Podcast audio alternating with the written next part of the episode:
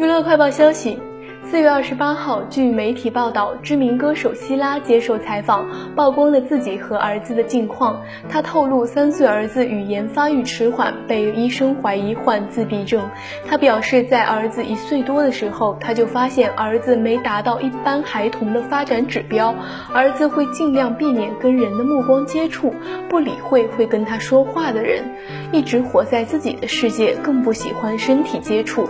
希拉意识到情况不对后，他。立马带儿子去做检查，所幸经过治疗后，儿子开始会说一些简单的话，比如数字、颜色、形状等。